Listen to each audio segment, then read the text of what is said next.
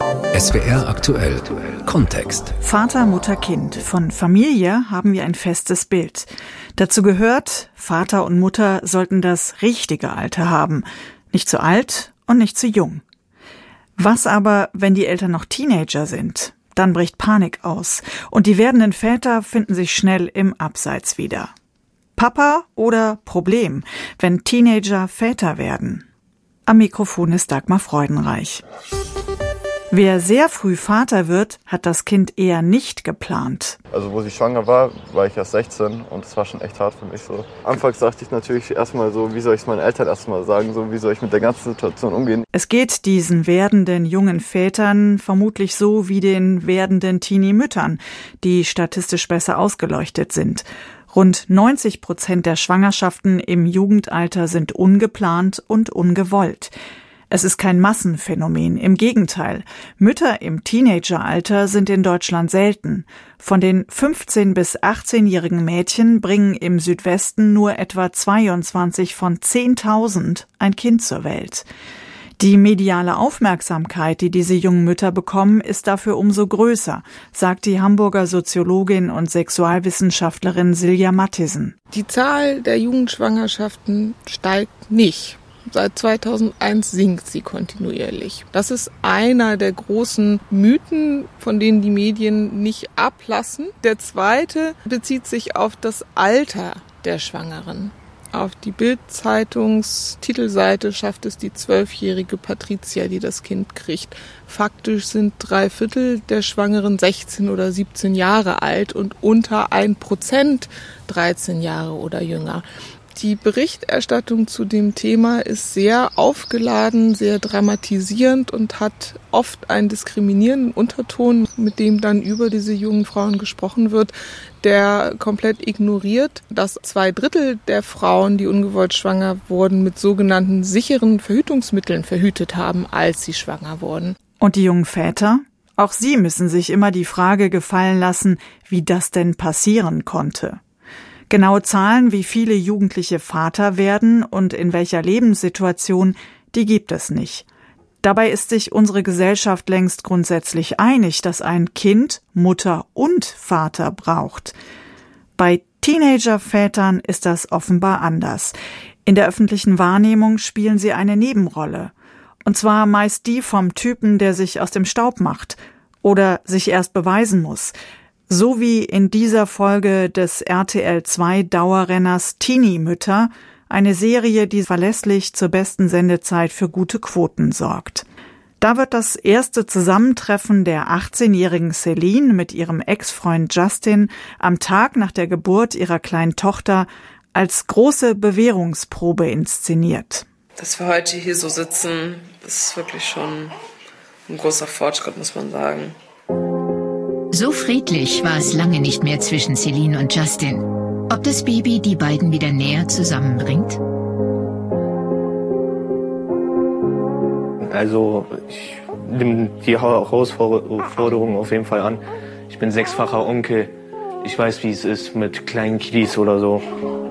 Celines Ex-Freund will beweisen, dass er sich als Vater um das Baby kümmern kann. Ähm, also das Sorgerecht wird bei mir bleiben, weil ich einfach für mich sage, dass viel zu viel passiert ist. Wie soll ich das am besten erklären? Es gab da ein paar Missverständnisse. Man hat halt über mich geredet, dass ich halt äh, viel Alkohol trinke, dass ich halt viel äh, Drogen nehme zum Beispiel.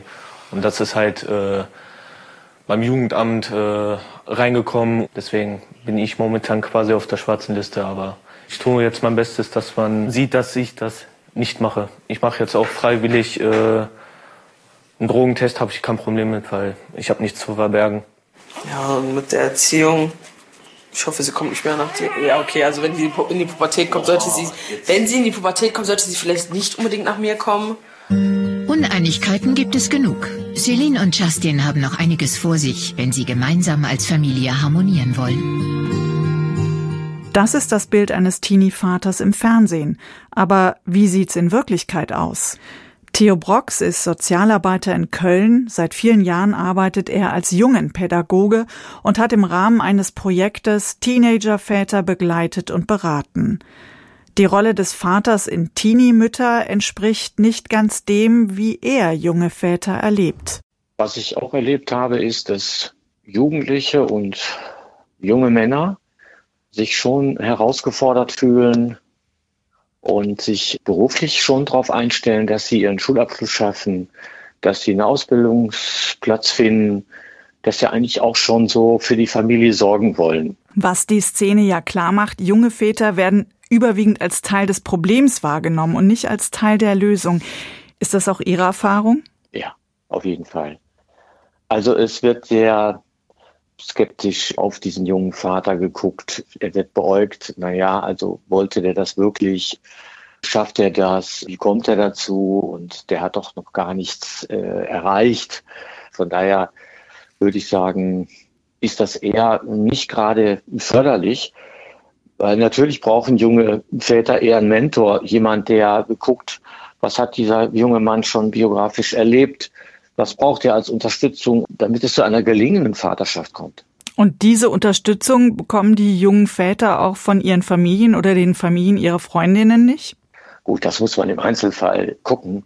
Aber ich habe leider auch häufig erlebt, dass die äh, Eltern der Mutter doch oft sehr skeptisch gegenüber dem jungen Vater sind. Und das ist natürlich auch immer zu beachten, wenn man das Familiensystem als Ressource insgesamt mit einbeziehen will. Wird der Vater auch wirklich akzeptiert? Äh, hat er eine Chance, seine Rolle einzunehmen? Oder wird eigentlich eher nur von außen drauf geguckt und eher beäugt und fühlt sich gar nicht so selbstbewusst akzeptiert? Weil auch ein junger Vater da Fehler machen, wie jeder andere Vater auch. Von daher ist es ganz wichtig, dass das Hilfesystem jedenfalls noch sich nochmal reflektiert und sagt, wie gehen wir eigentlich mit dem jungen Vater um? Nutzen wir den wirklich oder sind wir eher in der Situation, dass wir denken, naja, ob der das wohl schafft? Wie erklären Sie sich das, dass da so wenig Ermutigung auch aus dem direkten Umfeld kommt?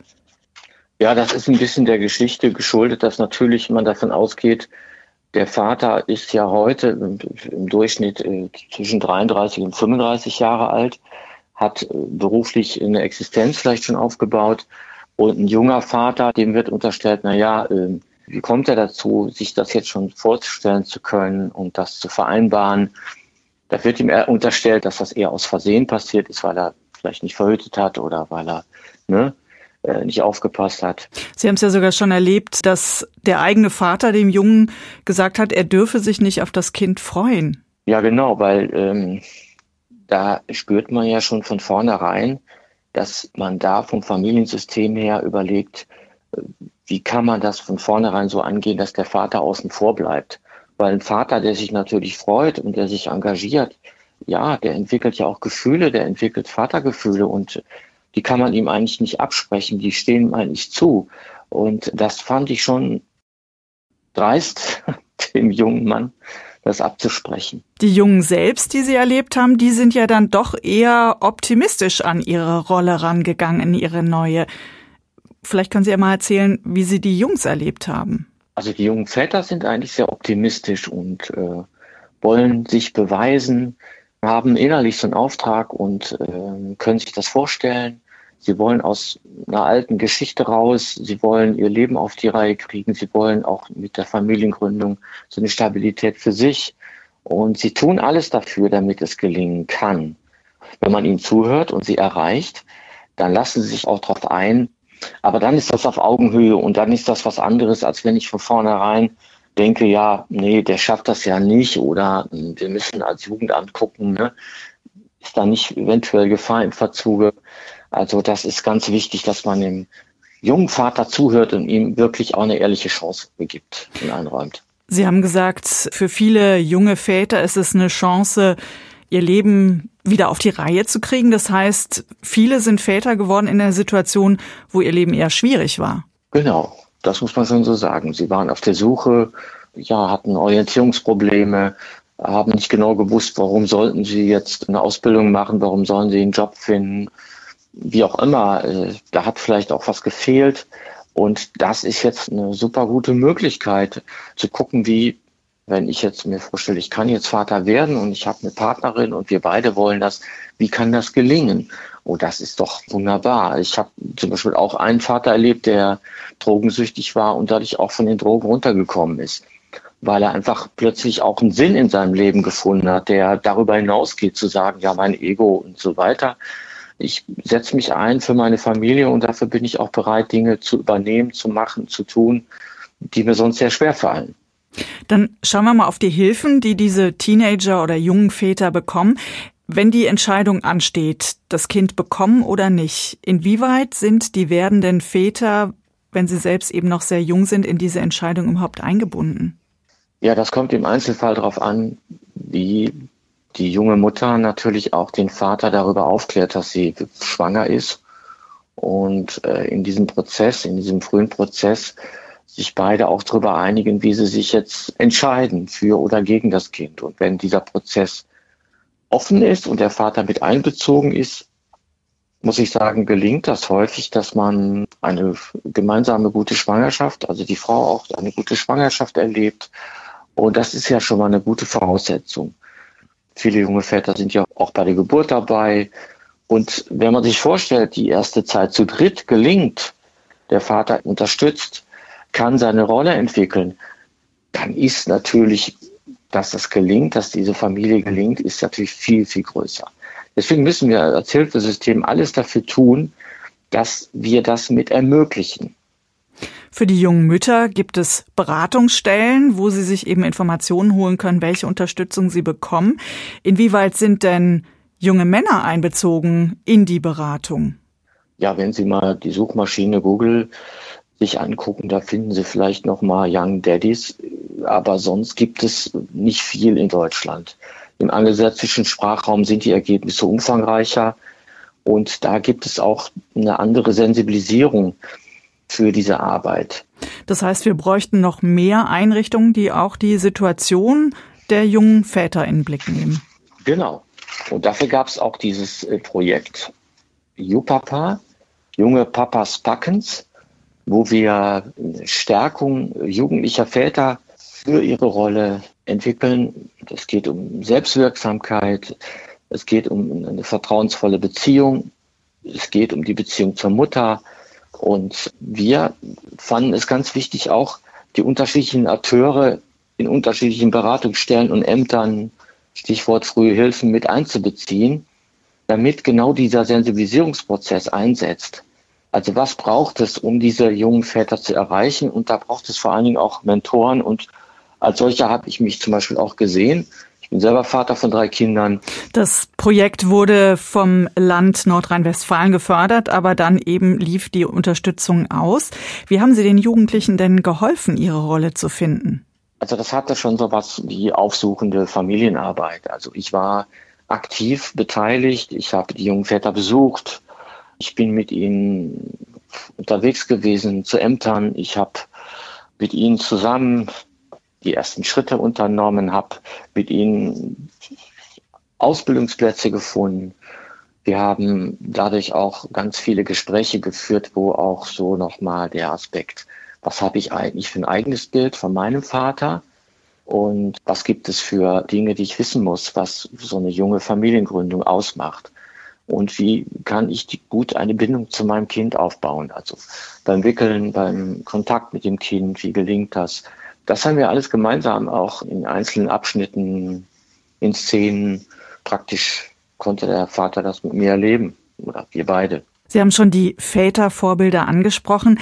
Man hört ja dann von jungen Männern oft Sätze wie, ich will meiner Familie was bieten können, so als Antrieb das Leben auf die Reihe zu bekommen. Das klingt aber ja auch nach einem eher überkommenen Vaterbild, also so nach dem Motto, der Vater schafft das Geld ran, damit sich die Familie mal was leisten kann, schickes Auto, ein Haus oder so. Haben die Jugendlichen immer noch so wenig moderne Vatervorbilder? Also bei den jungen Vätern ist mir dieses tradierte Vaterbild, was Sie gerade angesprochen haben, schon ein bisschen äh, ins Auge gesprungen. Ob das bei allen so ist, weiß ich nicht aber sie da auch abzuholen und mit ihnen in die Reflexion zu kommen, das ist ja genau das, was ich zum Teil auch erreicht habe, indem ich ihnen auch geöffnet habe, dass ein moderner Vater die Familienzeit aufteilt und er nicht unbedingt in der Rolle nur des Ernährers sich befinden muss und man das auch anders aufteilen kann und, und die Chancen und Möglichkeiten, die in Vaterschaft besteht, äh, habe ich ihm auch nochmal aufgezeichnet. Das heißt, es gab eine Erweiterung seiner eigenen Vorstellung von dem, was Vaterschaft ist. Und das ist, glaube ich, auch ganz wichtig für die jungen Väter. Weil sie setzen sich natürlich auch damit enorm unter Druck, dass sie das eben alles auch dann schaffen und leisten. Wir haben eben schon darüber gesprochen, dass es sehr wenig Möglichkeiten für junge Väter gibt, sich beraten zu lassen. Ihr eigenes Projekt wurde vom Land auch nicht mehr weiter gefördert. Was sagt das über uns als Gesellschaft aus, über unser Männer- und Väterbild, dass wir es Teenie-Vätern so schwer machen, ihre Rolle zu finden und auszufüllen? Tja. Also wir haben da einfach auch einen blinden Fleck nach wie vor, was junge Väter angeht. Also wenn ich sehe, dass es noch nicht mal eine Untersuchung gibt, über wie viele junge Väter reden wir hier eigentlich in Deutschland? Und auch nicht mal ausführlich darüber reden, wie kommen wir mit ihnen in Kontakt, welche anderen Professionen brauchen wir, damit wir diese jungen Väter auch frühzeitig erreichen, wie können wir sie auch aktiv mit einbinden. Das ist wirklich sehr, sehr äh, minimal in Deutschland ausgeprägt. Und da muss man sagen, im angelsächsischen Raum ist das viel besser. Und da können wir auf jeden Fall von lernen und von profitieren. Wir brauchen dafür eben auch die finanziellen Ressourcen. Theodor Brox, er ist Sozialarbeiter in Köln und hat im Rahmen eines Projektes Teenagerväter begleitet und beraten. Und das war SWR aktuell Kontext, Papa oder Problem, wenn Teenager Väter werden. Mit Dagmar Freudenreich.